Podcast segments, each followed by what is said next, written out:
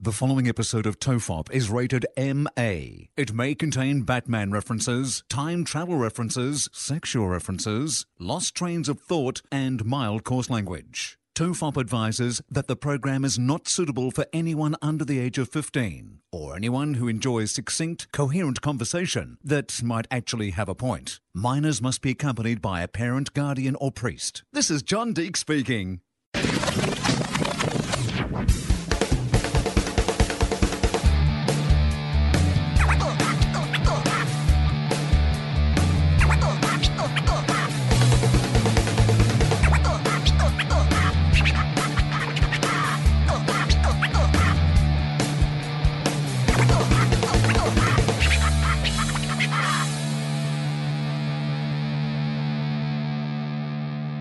Everyone relax. This is Tofop. I'm Charlie Clausen. I'm Will Anderson. Hello. We had a week off. We had to uh, recover after the big Tofop Live at the Melbourne Comedy Festival. Yes, I had to recover. I was feeling uh, particularly unwell that evening. I've got to say. I d- don't know. I mean, we sort of briefly talked about it on the actual show, which people probably maybe have heard by now, but you were ill.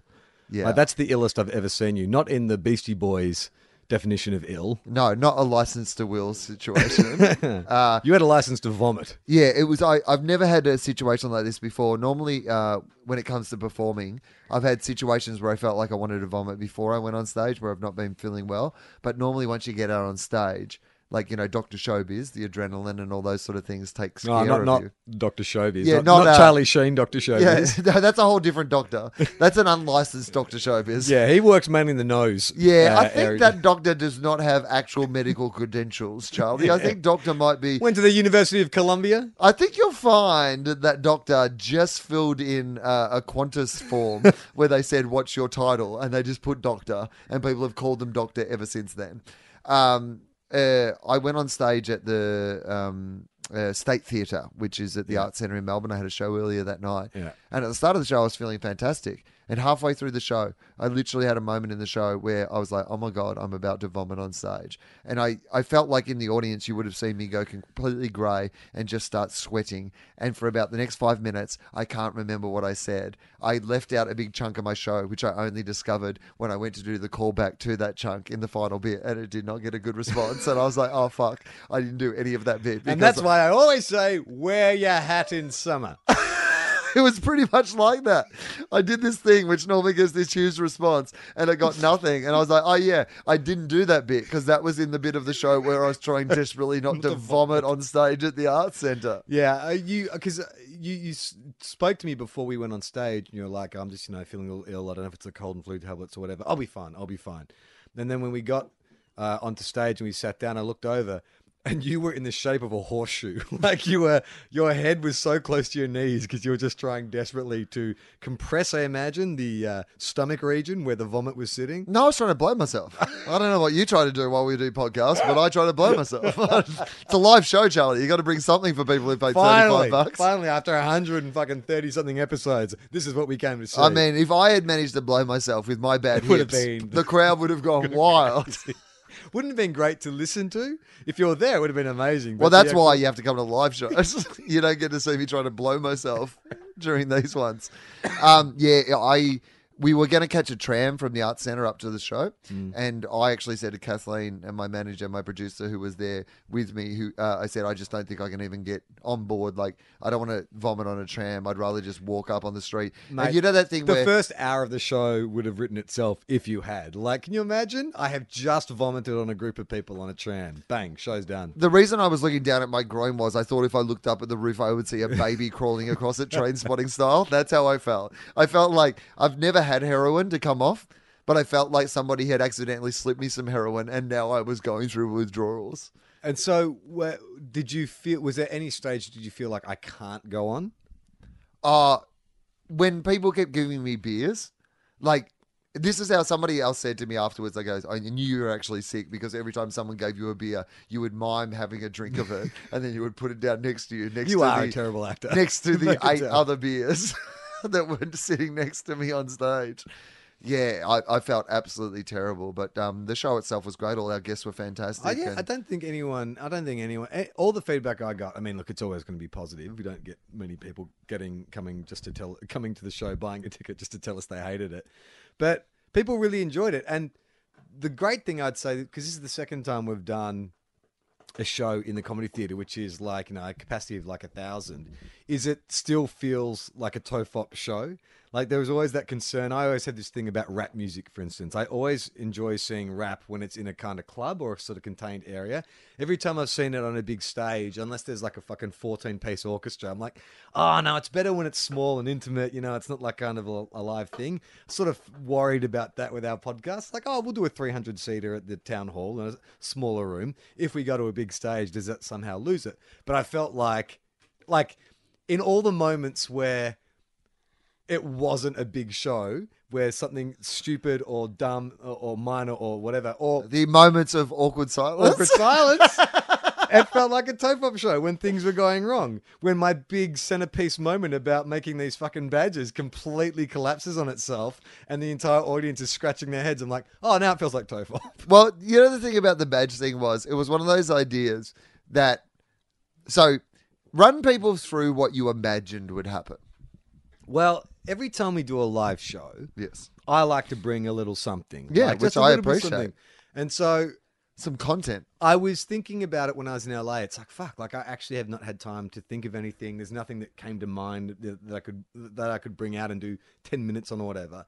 And then people started contacting me on Twitter about oh, it's the five year anniversary of Superpod, Yeah. and I was like ah, okay. Well, there's something. And so I started thinking about well, what could I do on stage that might be funny? Like I thought uh, like at, at some points i was like well maybe i'll write like some kind of memo- in memoriam for dixie to read or whatever and then i was like oh could i go more elaborate where i have like kids come out holding candles or something like that like i really started what what would summon up and it's like What I love mo- the most about this, though, is of course the conceit at the heart of it is that we're constantly celebrating and referring back to a thing that, by the very nature of what happened, no, one really heard. That's an, and probably I would s- I would argue the amount of listeners we have now, the majority of them would not have any idea what. oh no, Superpod no, no! was. When we were talking about Superpod in that room of people who'd paid to see the show, there were a lot of blank and confused faces. so it was a gamble. I knew it was a gamble, but part of me was like, but if it comes off, so Yeah, I like to feel like it's um, you know, Midnight Oil are getting back together and they're going to tour all over the world and they've learnt all their songs. They've learnt like 170 songs and they're going to play some really obscure shit. I feel like that's what that was. Yeah, you're it was opening- like it was opening like we with a B came out track. like come yeah, Midnight Oil and we played four songs off our first album that we never play live. Well, actually, you know what it was is when we did the Super Pod reunion where we got Greg and Dave Yeah, on stage, back. and we got Dixie to read that in memoriam moment and stuff, and it went down really well. Yeah. and I was like, because "Ah, the guys who did the Superpod with us were there. we're there, and it made sense. But that was kind of my idea was like, oh, this is. The more overblown I can make this, considering it is such a footnote and so minor, and the dudes that we, you know, did the show with aren't even here. Like maybe that will be the joke in itself. Turns out that was the joke. yeah. it's just that people were laughing at us, not with us. By the way, in a very old school moment, we haven't had one of these for a while. One of the dogs has just let rip with one of. Oh, really? It, it will it will come your way in a minute. I'm Okay, imagining great. that it's one that has their bum pointed towards me. from Ramona's the- ass is pointed directly at you. It's- yeah. So yeah. she's got to be suspect number one, seeing that you're not getting it and I'm getting it like full force. I would suggest that's what's happened. If it feels like I either if it feels like I'm not breathing for a couple of minutes or that I'm talking with my nose blocked, that's because I'm talking with my nose blocked. Well, this is people. Oh, and I've got it. Just it just hit me.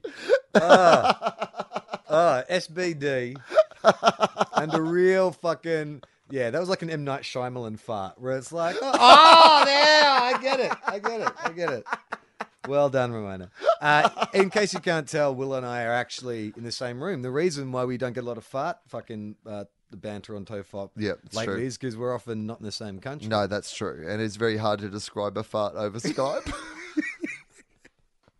uh, yeah, no, it's good. We're in the same room. In fact, we're. already two hours deep in podcasting today because we just did an episode of our football podcast, uh, Yeah. Two Guys One Cup, which you should have been able to hear by the time that you're hearing this. So, yeah, we're well warmed up. We're, yeah. Yeah. we're into the day, and I've also come with some content today, Charlie. All right. What? What is Uh, it? well, there's just been a lot of like tofop related things that have been sent our way that I just thought we should uh, Yeah, let's do it. We, we should talk about today. Um, first one that I got sent this week. Um, uh, Tom Hardy was in the news. I don't know if you saw this uh, story, but I'm going to read it to you. Tom Hardy, real life action hero, chases down a motorbike thief in London. Wow. Now, you may have guessed from the headline some of the details of this story. It's either horrible luck or the greatest. Oh, hang on. Sorry, the ads What? just. Hang on. So we have pre-roll ads on our stories. Yeah, we do, apparently. That's how we're getting advertising into the show when it links through from the Ages website. Uh, uh, this story is by Rob Moran. Uh, it's either horrible luck or the greatest story in a petty criminal's life. You manage to swipe a motorbike only to be run down by a marauding Mad Max. Actor Tom Hardy, although uh, sorry, Rob Moran, uh, but it's actually spelt in this article on The Age. A- actor Tom Hardley. oh no. And people wonder why journalism's going in the toilet. Tom Hardley. Maybe it wasn't. Maybe it even wasn't Tom Hardy. Tom Hardy at all. No. Maybe it was another guy who's a Tom Hardy impersonator, but he legally has to go by the name Tom Hardley. I mean, it's a because he great looks like pun. Tom Hardy, but he But- can't do any of the things that Tom Hardy can actually exactly. do. It's the perfect name for an impersonator. We want a Tom Hardy type. Oh, I think we can get Tom Hardley. Well, actually, it's hardly Tom. That's on his business card. Yeah, Hardley Tom, Tom. Hardley. Hardley, Hardley- Tom. hardly Tom Hardy. Used to be a porn star. um, all right. Actor Tom Hardley appre- uh, uh, apprehended a teen thief who crashed a stolen motorbike in South London traffic. According to witnesses, the actor sprinted after the boy after he attempted to flee the scene. Uh, this is the witness who's saying this. It was mental. Like It it's- was metal. it was mental. It was metal. It was metal. Like he'd switched to superhero mode in an action movie. That's Gov. how the guy actually talked. Yeah. yeah. A Governor. witness told the Sun. Uh, two boys on the. Uh, this is the best. This person must have s- spoken like this because this is the quote. It was mental. Like he'd switched to superhero mode in an action movie. Two boys on the nicked moped had jumped a red light and smashed into a car. Tom must have been walking down the road. He went off like a Oh, blimey, I dropped my bloody tea when I saw that. He went off like a shot in pursuit I choked on my beggars and mash. and looked furious. I asked Tom what happened, and he told me he chased him through my back garden and caught him around the block. The witness said, adding that hardly, hardly, Hardy proudly pronounced. Uh, okay, he said four words. I'm going to let you guess what the Max, four words My would name be. is Max. Um, all right. One of the words is uh, I. The first word is I. I'll give you that. Yeah. Uh, second word is caught. And I want you to supply the, The- the, last- last two words. A thief. A thief is one way you could have put it. Yeah. I caught a thief. That's what he could have said, but he didn't. No. Uh, I caught thee. I caught thee. I caught the bad guy. I, I caught the. I caught the. I caught the bloke. I caught the. Give me a hint. What's the last word? starts with C. Caught the cunt. I caught the soft bump. Little callback to our other show. Uh, Tom Hardy's clearly not a man you mess with. I think he even checked the kid's ID before the cops took over. What the fuck is going on? Hang this on. article does not seem legit. In what sounds like he a scene. checked the kid's ID. Under what circumstances, even if you're making a citizen's arrest, do you ned- need, then need to see the kid's ID? I mean, what are you running the ID through? Exactly. It's not like you can check it with your records. he just wanted to cut up some cocaine. He's like, "Oi, give me your license." Why? Do you need to check my ID? No, just I'm off my head on rack. I'm chasing children down the street and tackling them off motorbikes. I'm, I'm hanging out with Doctor Showbiz. You don't get it. In, uh, i- here we go. In what sounds like a scene from one of his films, the yeah, son- it does. I got to be honest with you, fucking Paul Moran. maybe he was just filming a scene from one of his Yeah, films, exactly. and a guy just doesn't understand how cameras English work. movie star was seen driving a car through a desert. chased by marauding. No, they're make, filming Fury Road. Uh, Hollywood heartthrob Tom Hardy was seen wearing a mask chasing Batman. No, no. It's a- again, Paul. It's it's a movie. You're you're visiting. You're an entertainment reporter. We t- fly you to the sets of film. His editor's saying to him, Paul, look, when we send you on location, it's a movie. It's make pretend. No, no, I saw the Hulk is fighting Thor on an alien planet. Chris Hemsworth was being attacked by the Hulk. No, oh God, Paul, how do we explain this? there is fiction and there's reality. You're an entertainment reporter. um, uh, the sun said the star vaulted walls as he sprinted after the crook, then grabbed him by the scruff of the neck and patted him down for concealed weapons. This is bullshit. Okay, firstly, if he's vaulting walls, and this Ah. is coming from one eyewitness or multiple eyewitnesses, Well, this seems like a second eyewitness. but if he vaults one wall, how do you see, like, how can you see the next? I mean, unless you're watching from a building, I guess. If you're watching this from a building, and you can see, because otherwise, if you're on ground level, Right. you see, As soon as he like vaults- if Tom Hardy came into your backyard Yeah. right now, And vaulted the And fence. vaulted that fence. Yeah, we don't know if he's vaulted multiple fences. it's a good point. Well, well, I guess when he vaulted the next fence, we'd see him appear above our fence as he was vaulting over that fence. Well, So you'd see him vault our fence, and then you'd see nothing when he ran across the thing. But then as he vaulted, like Ferris Bueller style, off the Yeah, yeah, trampoline yeah, over yeah, the yeah. fence, you'd still see the top of his head go over the next fence. Okay. All right. I'll, I'll, I'll pay that. Yeah. Uh, All right. I liked your argument. Maybe the, the wall wasn't that high. Maybe the walls he Or was they're vaulted. watching from like an apartment building. Oh, and you're looking sorry. into I always get backyards. walls confused with gutters. He vaulted a couple of gutters. Sorry, stepped up over the gutter. Um, he sprinted after the crook and uh, yeah, patted him down for concealed weapons. Now, it's been established this kid was a minor, right? Yeah. Surely you're not allowed to pat down a minor, regardless so. of. Also, why are you like? I mean, all right. So I'm assuming he's apprehended the kid. The kid's like given up. Like, wouldn't you just say to them, like, if you're worried about them carrying a weapon, wouldn't you just tell them, just like, if you, you know, if you got, have you got a, have you got a weapon? Like, why do you have to pat him down? Like, either you're under threat where you're defending yourself from this kid, and there's no time. Like, the only time you're patting someone down is when they have submitted, right, to a pat down. Uh huh. So you've got him. Like, just wait for the police to arrive. This didn't happen, by the way. I'm convinced this. What is this newspaper? The Sun. Scotland Yard Police Oh, shit. later confirmed the report, saying two 16 year old males ran off and one was detained by Tom Hardy. Bored Although- about Tom Hardley. all by all by Tom Hartley, under the alias Tom Hartley, real name Tom Hartley. Uh, although the actor's spokesperson declined to comment. oh, that means he did it. Hardley, 39, who recently co-created and starred in the BBC uh, period drama Taboo, Yeah, lost a lot of money on that, apparently. uh, will be. Well, that's why he was running after the kids. He actually he actually needed the motorbike. Uh, will next be seen in Dunkirk. Um, yeah, okay. Well, they've put a couple of plugs in at the end, Oh, but yeah. So ah, fascinating. there you go. Citizen's Arrest Yeah. by Tom Hardy. Tom Hardley. So speaking of Tom Hardley, uh, here's another story Oh, yeah. that might be of interest to us. Fury Road, uh, the challenge facing uh, Mad Max sequels. Uh, fa- franchise creator George Miller has said uh, both installments of the Mad Max uh, sequels have already been written. Hmm. So uh, he's come out and he's kind of announced there'll be uh, the first two, first of the two movies. Miller said would be called Mad Max: The Wasteland. Hang on. I read this article. Yep. I don't know if this is news. I feel like I've heard this before that we knew that there was such an abundance of material. They had other films ready to go. Yeah, but I mean, now he's saying we've got two screenplays. But didn't they always have that? Well, I think he said that he had a whole Or world had and a different story, stories, but whether now they he's did kind of saying, screenplays. you know, now he's saying oh, we've got screenplays. Okay, sorry, continue. Um, so uh, the first of the two movies uh, Miller said would be called Mad Max: The Wasteland. Is that a bit redundant? Like, you know, it's like you don't say Star Wars out of space.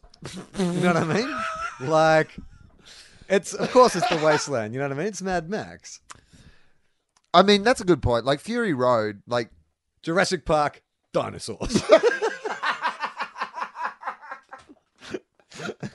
Indiana Jones, archo- archaeology. Fast and the Furious, cars. Car.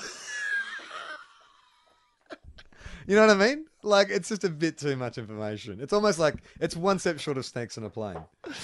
Um, well, it's the wasteland, not wasteland. So Yeah. you know there might be a specific wasteland. Yeah. uh, that they're It'd be talking amazing about. if it was Max Mad Teenage Wasteland. Wouldn't that be amazing? Like a dazed and confused style teen coming of age story set in Mad Max Mad Max's Wasteland. Or th- wouldn't we like to see like young Max, like a young, uh, like you know, you, you do this sort of like No, because I oh, okay, let all right. just as he's becoming mad Hang on. as a teenager. No, no, but he, Max didn't become mad until the end of the first film when his Right. wife and kid get killed. Uh huh. So it wouldn't be. It'd be maybe Max's first mad sp- experience with feeling anger. Well, it'd be maybe it'd be Mildly Mild- miffed Max. mild Max, Mildly miffed Max. mildly miffed Max. But if you did a teenage Mad Max, so when they pick up the first film, Yeah, moody Max. it's not full. Uh, He's not mad, It's he's not just full moody. dystopia. It's Yeah. kind of civ- civilization is on the brink of collapse. There's still some. So it's set right now. yeah. Oh my god, that is terrifying. You're It's right. set at this exact point in time. Yeah, because in about 10 years- Civilization is on the brink of collapse. We don't know if it'll be nuclear war. We don't know if it'll be crazy leaders. We don't know if it'll be Roaming climate change. gangs. It'll be, you know, vaccines going backwards and people getting diseases they shouldn't get. But it's all in place. It's ready to go. Fucking, hell, you're right. Right. So and Maybe then, Tom and then Hardy. If there's a Tom teenager Hardy- called Max, Moody Max. But if Tom Hardy is fucking tackling kids in, in, in the street now, where the civilization civilization's on the brink of collapse, maybe he will become Mad Max in this Right. new. You know, he seems like a righteous person on a quest for vengeance. Started tackling a couple of kids off a motorbike. My but God, that would be amazing. you know what I mean? That would be like taking the Three Amigos or Tropic Thunder to the next level. You know, the concept that someone who pretends to be someone actually becomes that person in real life. Imagine if Tom Hardy became the real life Mad Max. Well, maybe that's what George Miller's working on. Is his Oh. piece to the resistance, right? Well, because I think they say in this article, how do you top Fury Road? Yeah. Like, maybe they shouldn't make a sequel. That's how you do it. You top it By having a real apocalypse and having Tom Hardy. Well, sorry, the dogs are fighting over a bottle. So idea? yeah, yeah, they're pretty into that idea. like Pretty mad George Miller doing a real Mad world Mad Mona? Max. and mad Winona. How do you guys feel about it? You're fighting over you're fighting over a water They're bottle, fighting- That's symbolic. much much like We will be doing. in about- ah, and also two weeks. Oh, another one? Come on, Oh, Jesus Christ. Come on, outside, outside, outside. Wow, for the first time, Will is actually expelling the dogs from the pod cave. This doesn't happen. Ramona is protesting, and she's sitting right next to me, which means I'll get it first. The next one that comes. Correct. So I've put a buffer in between Ramona and I, and that My buffer is nostrils. you. Yeah. And Winnie, despite my wishes, has brought the bottle straight back into the office. so that'll no, go well. res- No respect. Uh, really well. Now, now, now she's playing a game with it, with it's much louder. Yeah, so that's great. that'll work really well. Thanks, No, Winnie. she's taking that now. No, she's not. Okay. She's- wow. Anyway, welcome to We Describe Dogs. Slick professionalism of this show. Um, all right. So uh, Yeah, I don't. I, I do you want to see Mad Max uh, Fury Road sequel? yeah, Fury Highway. They should just go Fury Fury Uh, Roundabout. Fury Freeway. Yeah. Mad Max Fury Freeway, Mad Max Fury uh, Roundabout, Mad Max Fury. I guess the question is, and look, this is no no disrespect to George or whatever, but considering what those films are to make, I think you know he's earned some time off. Like I would be happy if he oversaw another director coming in and maybe having a crack at it. I think that may not be a bad thing. In the same way that, look, if George wants to do the next one, fucking, I'm 100%, I'll buy the first ticket front row. But I would also think that in the same way that Star Wars has been handed off to other filmmakers to say, hey, this is what we'd do with this universe you've created. I'd be excited to see like another director come in and have a crack at it. Yeah, but I like Star Wars. They didn't give it to another director until fucking George Miller had fu- uh, Yeah, until George George Lucas. Lucas. had fucked it heaps of times. Whereas, like you know, George Miller's coming off like the last one being awesome. Well, it's, I, I want to see him make it. I don't trust anybody to make it as well as he would make it. I I read this interview uh, when I was in LA. I went and saw Assault on Precinct 13, which is like one of John Carpenter's you know earliest films. And John Carpenter's one of these kind of cult filmmakers who you know, made a bunch of fucking films that people know and love, but never really had mainstream success, like Big Trouble in Little China, The Thing. They're probably the closest Starman. But he never really transitioned into being like that blockbuster Spielberg type director. He always sort of stayed in that kind of indie genre. And now they remake his films all the fucking time. Like The Fog gets remade. Um, uh, uh, can't think of one of the film of his Escape from New York. They're remaking. So they keep remaking his films, and he just keeps getting paychecks. And someone said to him, like, "Don't you?" Aren't you protective of like? don't-" And he's like, no, fuck that. Like you said, the paycheck I get for doing absolutely nothing. They credit me as a producer. I get this big. Keep fucking remaking my stories, man. I have no problem with that at all. it's like I kind of like that. Yeah, but I mean, the- I think like George is at that age now where, you know, I mean, eventually he's We should literally just fucking walk down your street and ask him. this just ask him, question. just shout He it, lives in the area. Let's just go knock shout on it through his door. window. It's weird that we've speculated so much where really we could have just walked out and asked him these questions. Mm, We should do that right now. Let's just take the fucking the the H six with us. We'll walk down your street and we'll live commentate as we knock on George's door. George, it says here, and by the way, do you think Tom Hardy uh, rescued some kids off a motorbike? Do you think that's true? Sorry. Um, the first of the two movies Miller said would be called Mad Max The, Wasteland, Wasteland. and might end up going deeper than expected in terms uh, of Apocrypha for Fury Road. What's apocrypha? I don't really know. Um, if we get Apocryphal, apof- apocryphal, apocryphal tale. Isn't that when something's made up? Yeah. Uh, oh, Apocrypha. well, so I guess it means it, it might go deeper into what's been made up. Ah, yeah, um, right. If we get to make another movie, the Doof Warrior will be there, Miller said, Amazing. referring to the figure with the flame throwing guitar from the last movie. Oh, like you need to tell us who the Doof Warrior is. Well, I mean, they in the article have told I us. love that. I love that. This is how great a fucking filmmaker George Miller is. Is this is a character who is so minor to that fucking film, but he's aware enough to know that it had such a fucking cultural impact that he can reference it in an article to promote his new film. It's genius. Uh, he says here, I know who his mother was. Hey, Hang on, George. Hang on, what? Are you boasting now? Is that what you're. if you know what I mean. And then winked at the journalist.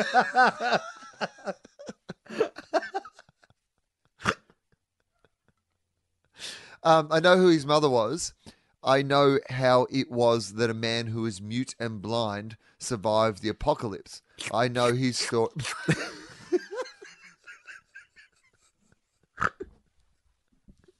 I'm sorry. Has that been disabled?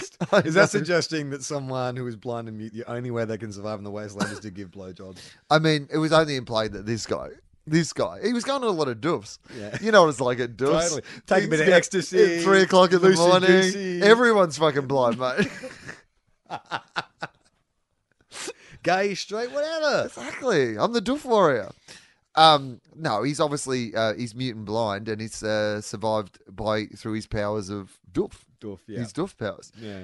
Um, uh, so yeah, so there's uh, Mad Max. What's the Uh, other one called? Wasteland and oh, I thought it said in this article, but maybe Mad Max TBC. And yeah, and Mad Max and an untitled Mad Max project. I mean, I guess If Like- you, if you got James Mangold, who did Logan, ah, in to do the next to do Mad Max Wasteland, I reckon that'd be fucking dope. I mean, he gets that Western genre, that modern Western genre. He gets big spectacle. Logan is essentially a variation on the Mad Max antihero. Like, I'd like, would, would you like to see James Mangold Mad Max? uh, to be honest, now that you've just mentioned that, all I really want to see is George Miller's Logan. Oh fuck, that'd be Right? incredible. See, Yeah, so yeah, that's yeah. why George Miller should direct it because that idea is still better than the other way Yeah, you're around, right? That's my point. It's like, yeah, there's a point where I think these Mad Max stories might get told by other directors, but Mm. at the moment, while we still have the guy who knows how to do it, I reckon let him have at least another. You're roll right. at You know it. what? I'm being ageist. Yeah. I'm I'm I'm looking out as someone who doesn't know George Miller personally at all, but I'm like, oh god, like it's such a long time to get that first one made, and you're in the desert for a year, and then like another two years of post. You know, maybe just take it easy. Fuck, if he wants to do it, Yeah. Why am I putting limitations? What on he's it? going to start? He's, he's going to make i- i- his next one in his eighties after he's had a few years off. Yeah. Get him done now, Well, he mate. says in that interview that he wants to make another film in between to clear his. What's the? There's actually a quote. Find it. He Oh, says hang he on. wants to make another film in between to it's something like Clear the Mind or something. Happy Feet Three. Just the, No, there's it's something smaller. a I just as a believe. palette palette cleanser. Um. All right, here we go. Uh. I will just uh, go to the Sydney Morning Herald site. Um. Oh. Guess what? What? It's our good friend Rob Moran. Oh, really? yeah, He's back. he's back. Oh, I was calling him Paul before. I Oh, apologize. whatever. I'm sure he's just glad for the attention. Well, you were calling him Tom Hardley, so I can call you Paul. Rob. Well, I yeah, re- I think yeah, Rob. You called Tom Hardy Tom Hardley. So, probably one of the most famous movie stars in the world. uh, so uh, George Millerer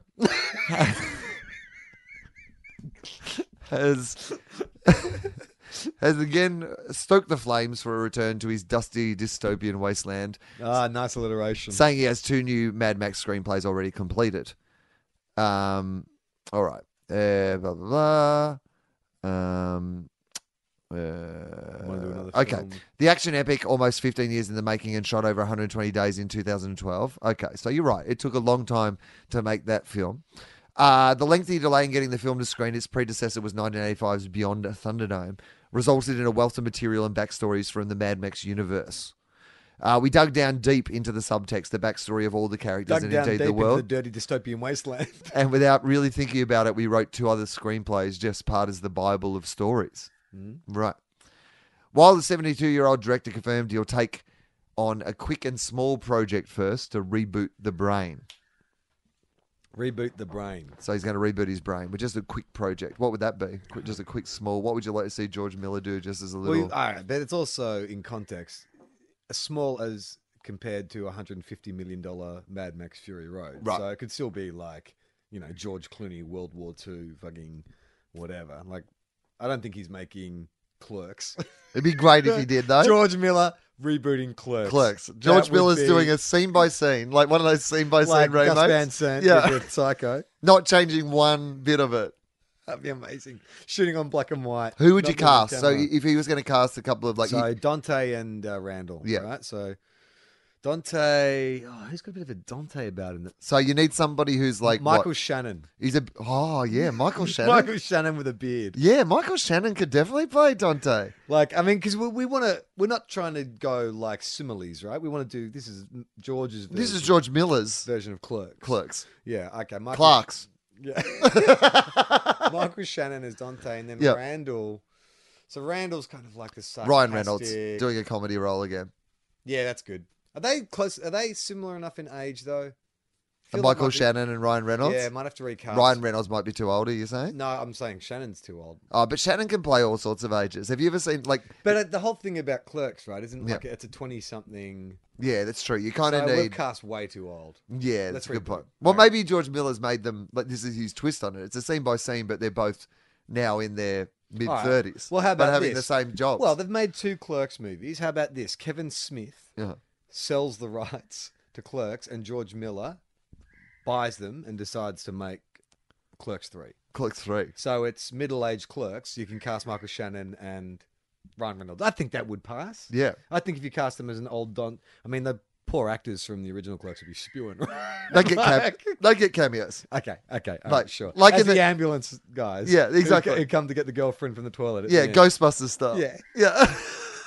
Yeah, Michael Shannon, and Ryan Reynolds. I can see that totally. okay. Uh, And it's still set in the convenience store. Who Are play- you saying shot for shot remake? yeah, shot for shot remake. Who plays uh, Jay and Silent Bob? Ah, that's good. Well, George Miller has to play Silent George Bob. Miller That's plays Silent Bob. amazing. Yeah, Yes. that makes sense.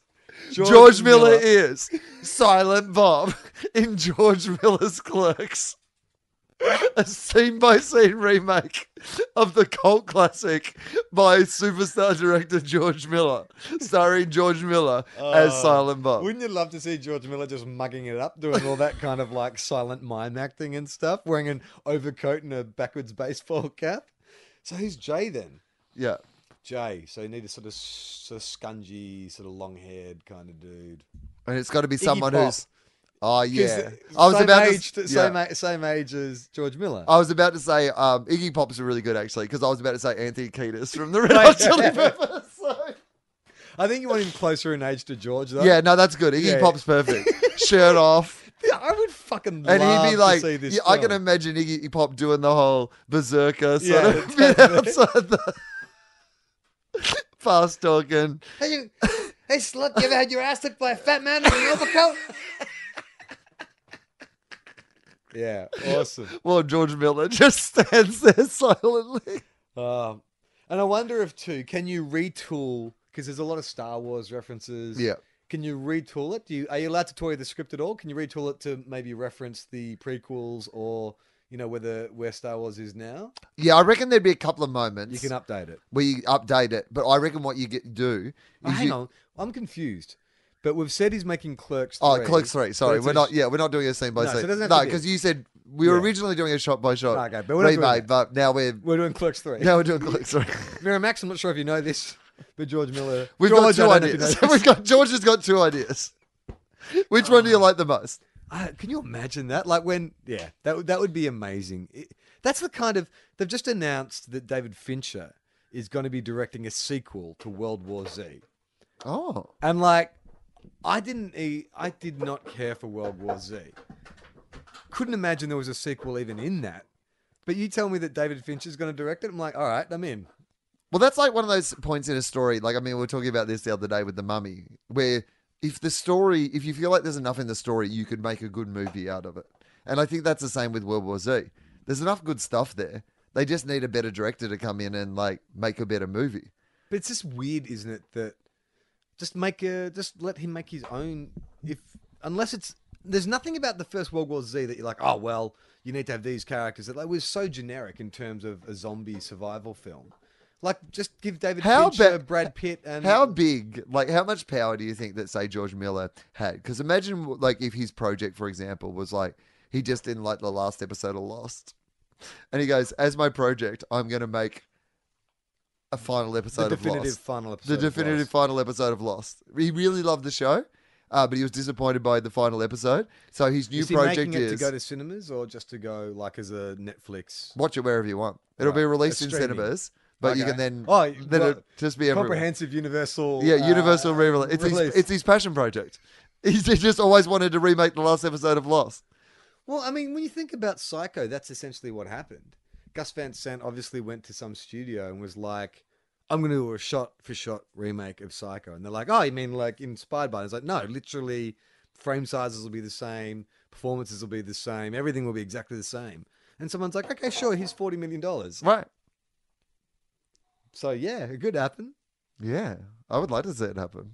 I actually met the cinematographer of that Psycho If you were remake. Spielberg, you could you feel like you could do that all the time. Like there was a time where he was big enough that he just must have been watching things and going, "Fuck it, I'm just going to go and remake this better."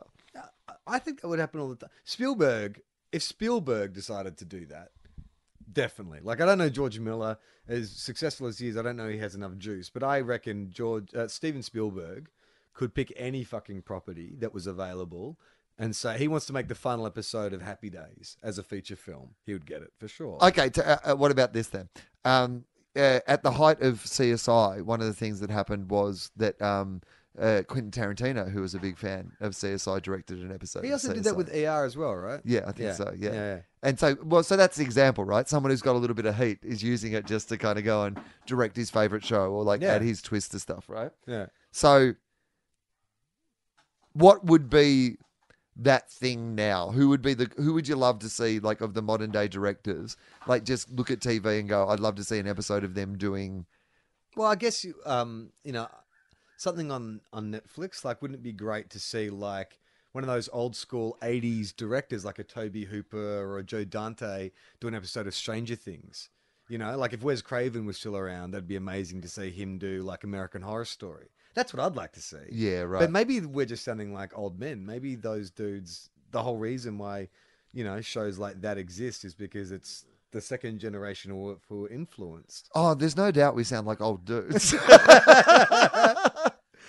Well, you know what would be great to see Paul McCartney come out and play with 21 Pilots. he had a bit of a hip jam in the 60s. um, all right, so he's going to do a quick and small project to reboot the brain, Yeah, the Clerks 3. and then um, so uh, Mad By Max. the way, can I just say, uh, Reed Parker, there you go.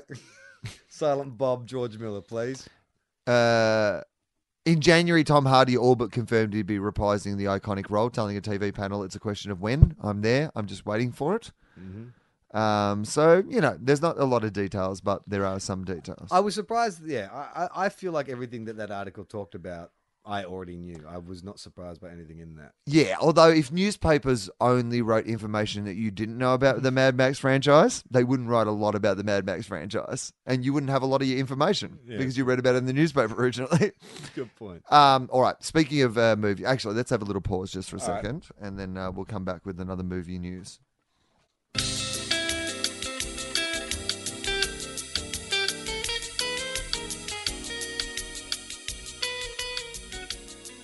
And we're back. We're back. Yes. Okay. So some more news that has been sent to us. Um, Children of the 1970s and 1980s rejoice. A cult favorite is getting a revamp. Monkey Magic is heading back to the screen and will air as 10 half hour episodes on ABC TV, TV New Zealand, and Netflix later this year. How do you feel about this, Monkey Magic? The return I, of Monkey uh, Magic. I was excited by this.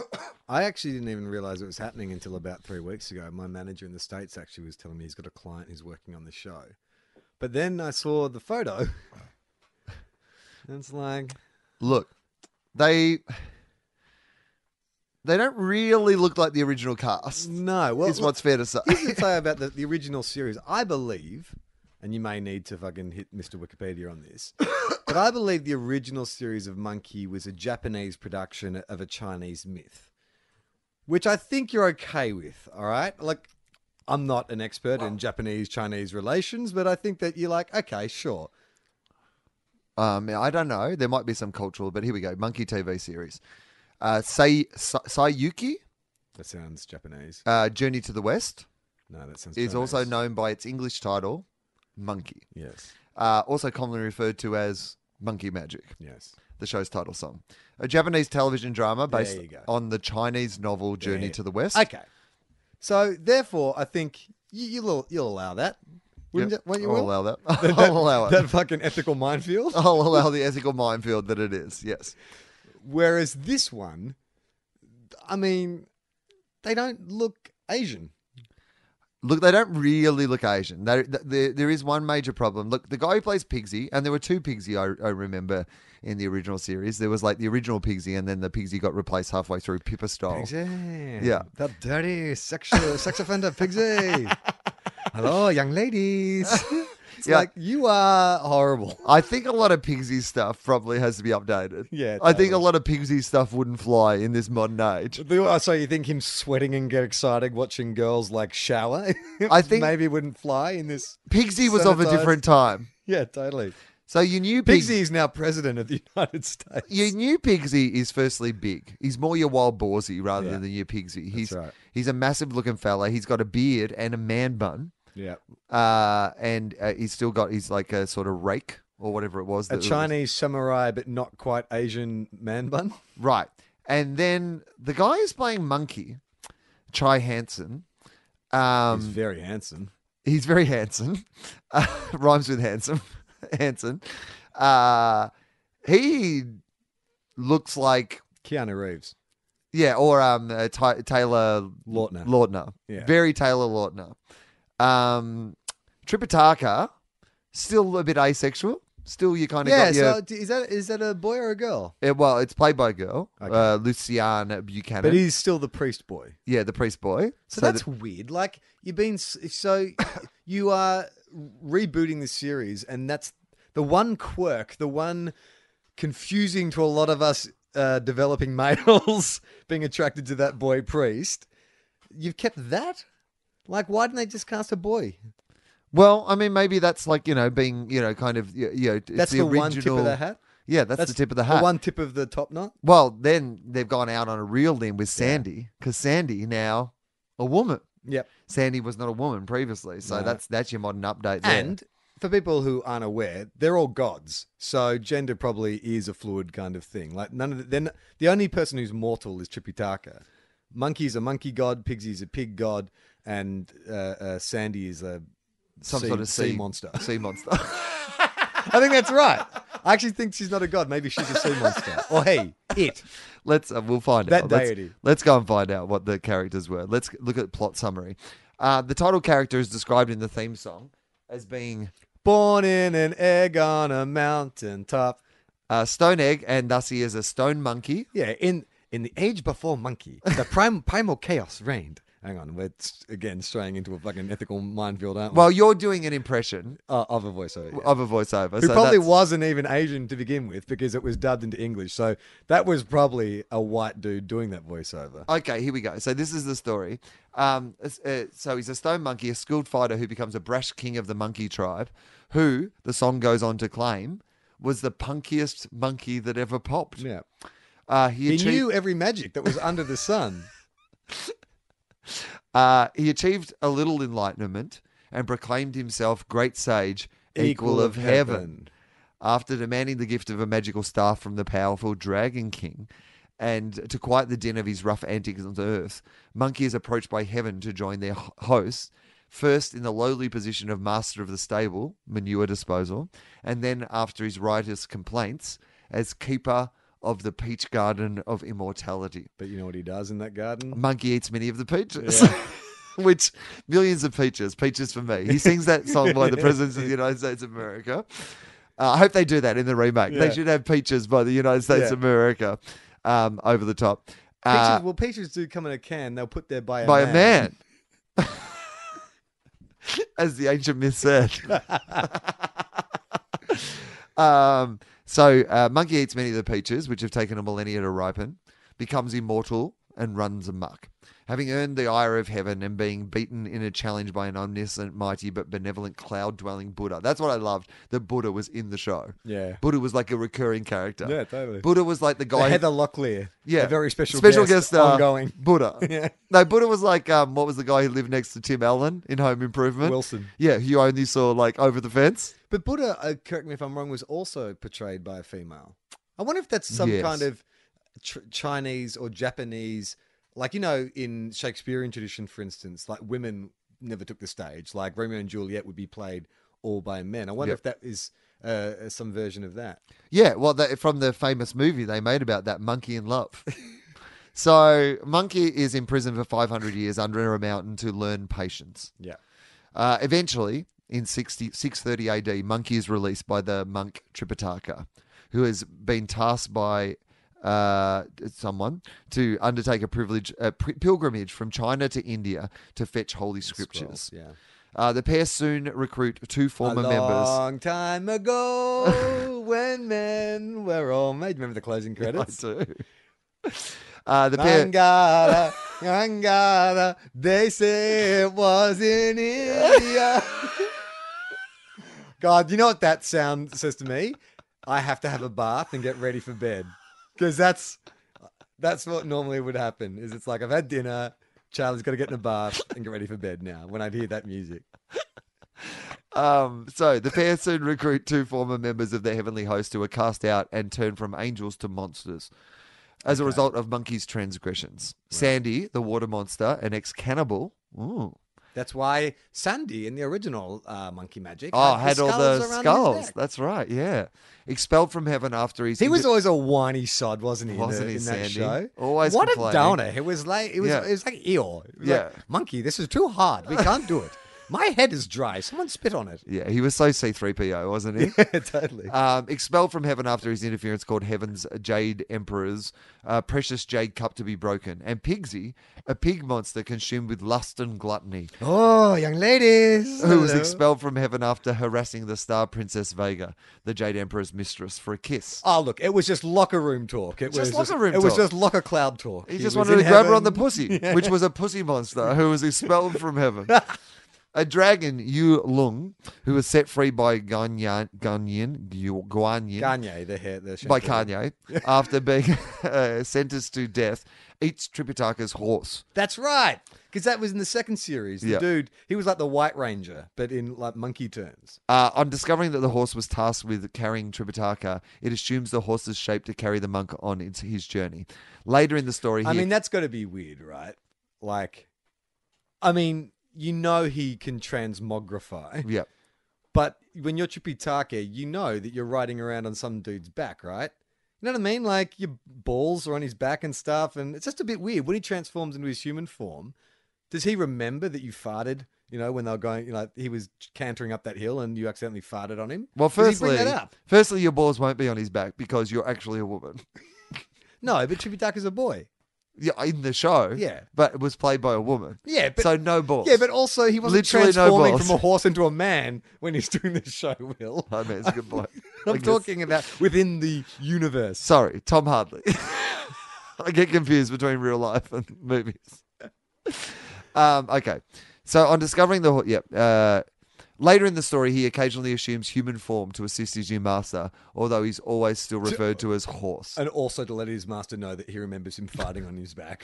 Monkey Who's cantering up that Mo- uh, hill. He helps him in tasks, but also constantly reminds him of the farts. And then what do you, and then are you feeding him like hay? When What- he's in horse form, yeah, like well, when it, okay, so they're gonna take a they're gonna take a smoko, fifteen Right. minute break, have, get some water, have something to eat.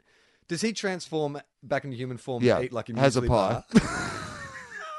or a pie, or does he stay in horse form and eat As a- some hay? he turns back into a human, has a big M and a pie, and then turns back into a horse. He's like, "Hey, tastes wrong, man." Monkey could also change form, for instance, into a hornet. Really, I didn't know that. In episode three, the Great Journey begins. Monkey transforms into a girl to trick Pigsy. Yeah. Okay. Yeah. Yeah, Yeah. to I trick him. transformed into a girl Yeah. to trick him. Yeah, Just we like get it. Eddie Murphy saying, I was just giving that transvestite uh, a lift. home. Just a lift Yeah. home on my magical cloud. Monkey's other magic powers include summoning a cloud upon which he can fly, um, his use of the magic wishing staff, which he can shrink and grow at will from time to time. When shrunk, store in his ear. In his ear. That was always the best, where he would pull it out of his ear and then he'd like make, Make it big. make it big, and then he'd have a fight with it. That was pretty cool. And him whistling for the crowd because it was like yeah, man. that was How many, big, like, that as was a big, kid, that how- was big in the playground. Oh, summoning wasn't the it? clown, wasn't Yeah. it? Um, so he can use his magic wishing staff, um, and the ability to conjure monkey warriors by blowing on Oh, hairs that's right. plucked It from re- his chest. That's right. Pluck it out from him. That's Yeah. right. Uh, the, the pilgrims face many perils. Uh, blah blah blah. They don't mention, I think there's something missing from that where Which is? the reason Monkey wears that Oh, the band protect around his head because Tripitaka can. control it. Like Yeah. if he misbehaves, she Yeah, does she a start little prayer, praying. And he's like, Ah! "Ah, stop it, stop it!" Ah, you are-" Yeah. Yeah, it's a pretty great show. pretty great show. Anyway, they're remaking Mon- Monkey Magic um, with a brand new cast. I mean, if they can do what you just read me then actually made me excited Such to a go good back show. and watch it. Like Yeah. it's just because I, I, 'cause I actually read the book it's based on, which is like a fucking five hundred year old, you know, um, uh, novel. I guess what do you call it? It's like a, a mythology. It's like a whatever. book Yeah, but is the word you're what's looking the for. genre? Book. But what's the genre when it's like an ancient myth? It's like, I mean, what are that? What does that fall under? Mythology. Mythology? A book of Yeah, the mon- probably a book of mythology. Anyway, it's called The Journey West or The Yep. Pilgrimage West, whatever. And it is, it's like reading Lord of the Rings because it is filled with all those amazing kind of characters and scenarios and stuff. If this new show can tap into and that, it's essentially a hero's journey. Like it's a really uh, simple lit- hero's lit- journey. literally. Yeah. but Monkey is the classic anti. I mean, this has been the tofop about anti-heroes, but Right. Monkey is the classic anti-hero. He's the god who was fucking too boisterous and fucking outspoken, so he's been sent on this journey to assist someone else to put his ego aside. Charlie, are you saying he's Mad Monkey? Are we saying this should be George Miller's project? Mad Monkey Scripture Road. I mean, I would love to see that. George Miller's Monkey Magic. Fuck yes. Right? Yeah, that would be amazing. You could definitely see that work. Why not? I mean, DC are doing a TV universe and a cinematic universe. That's what we want to see, Will. Sorry, Kevin Smith. Clerks 3 is on hold. George Miller with Keanu Reeves playing Monkey. Amazing. Yeah, okay, that's pretty good actually. We're in. Although the whitewashing controversy, you'd have to cast. I Well, think isn't Keanu, Keanu, gets away Keanu with it. Reeves like he has Asian blood. Asian blood, right? But I think the rest of the cast, I'll give you Kate Blanchett as the sea monster.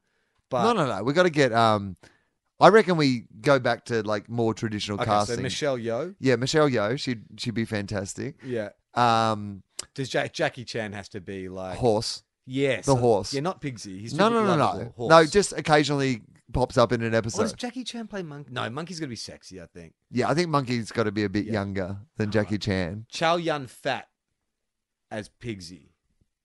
All right. Although he's a bit more, he's a bit Clint Eastwood. You know what I mean? Pigsy Ned comic.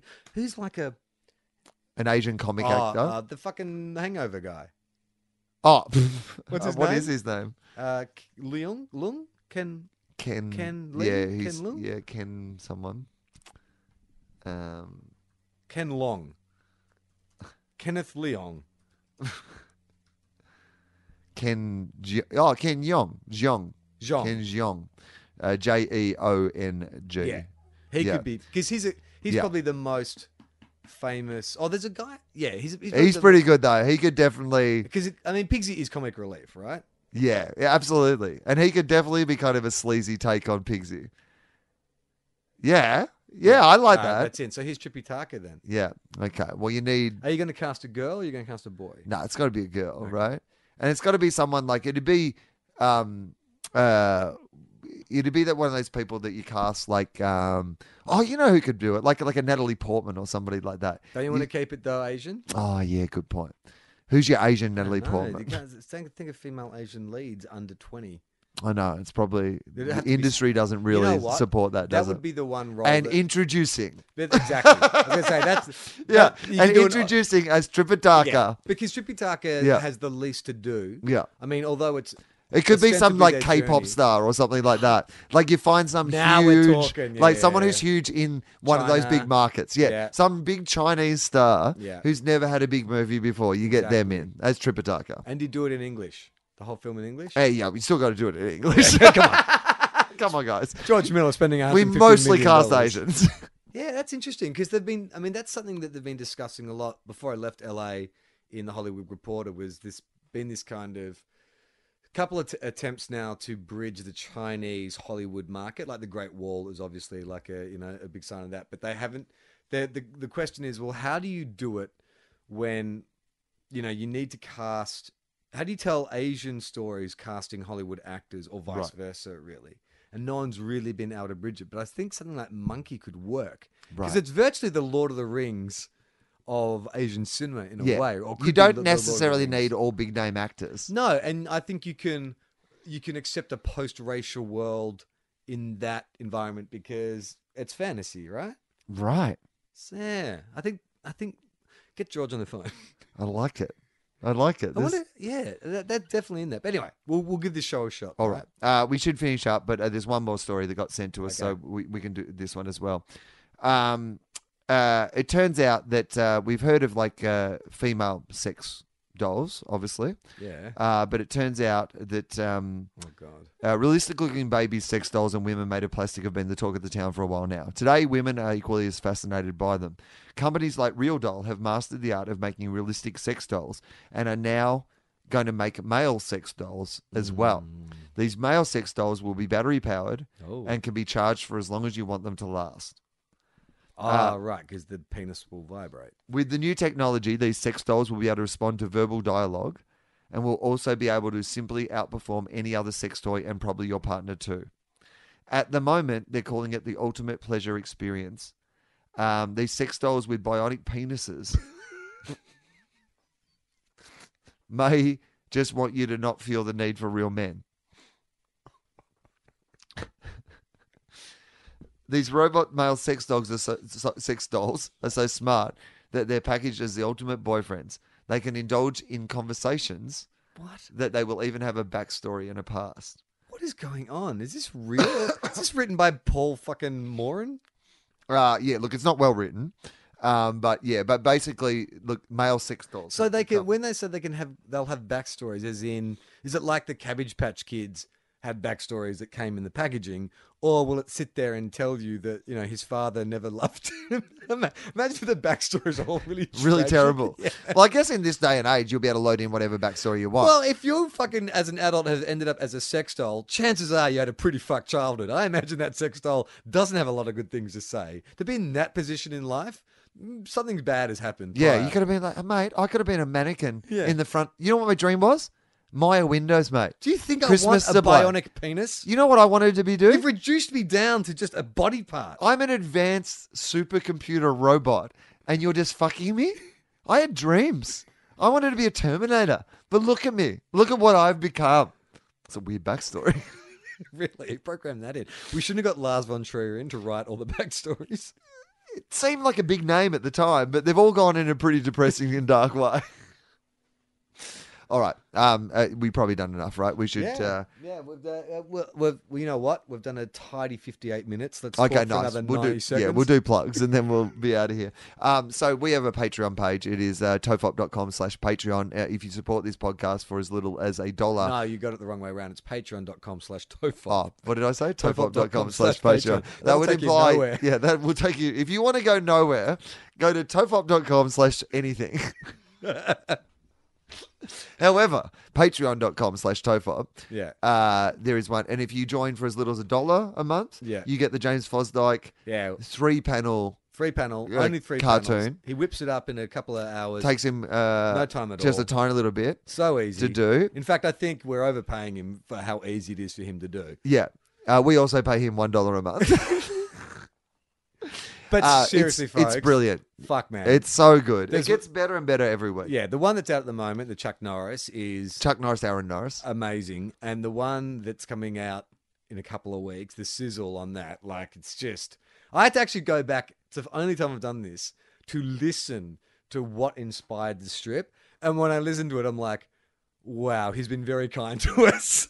Our our fleeting reference he has turned into something fucking incredible. Well, that's what happens so often with these things because they're not like literal transcripts of No. stuff that happens on the podcast. They're moments from the podcast that James kind of gets inspired by and then goes off and kind of tells his own story. They're the, the, the rogue one Yeah, of, they're all canon. yeah. They all count as canon, Yeah. but they are definitely like the Doctor Who books. Yeah. You know, Well, what I can see happening if, if, as these trips go on and on, it's start like it used to be. Hey, it's the Adventures of Will and Charlie, and the last few strips there's like no Will and Charlie. So eventually, it's just going to be. I forget about that. Don't worry about it. Those guys are. They'll, they'll or just do. eventually the comic strip will get so big it's bigger than the podcast. Yeah, totally. And then people go, you know, there's a podcast that goes with this comic strip.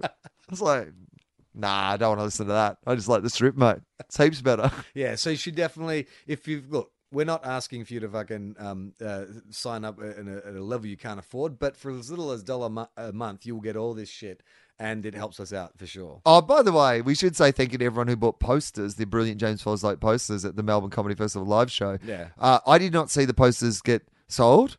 John Deeks and his daughter went out and sold the posters for us. Yeah. Um, if people can give us feedback on how that happened, because I he sold so many I know. posters. It was unbelievable. He actually like I thought he was joking. He said, "Do you want me to go out and sell these for you?" And I was like, "Yeah, sure," expecting that maybe you'd take out like Yeah. two or three. He took the entire stack out, and we made more money from our posters than we've ever made from any show ever before. But from anything ever. like it was brilliant. yeah, So I'd love to know what happened. Thank you to everyone for buying one. I really, we really appreciate that. We have do still have some left, and Yeah, I'm we've got sure- some from last year as well. And we, need should, To, we actually sort of need to yeah work. it out well, what we we're should gonna do with find that some stuff. like level that people give to the Patreon and send them out some signed posters and stuff like that as well. Sure, so sure. I, I also should say too, I know I've fallen behind on um, all our twenty dollar Patreon subscribers because Will, we've talked up the dollar uh, uh, price packet, but if you join for twenty dollars a month, Yep. you'll get while stocks last.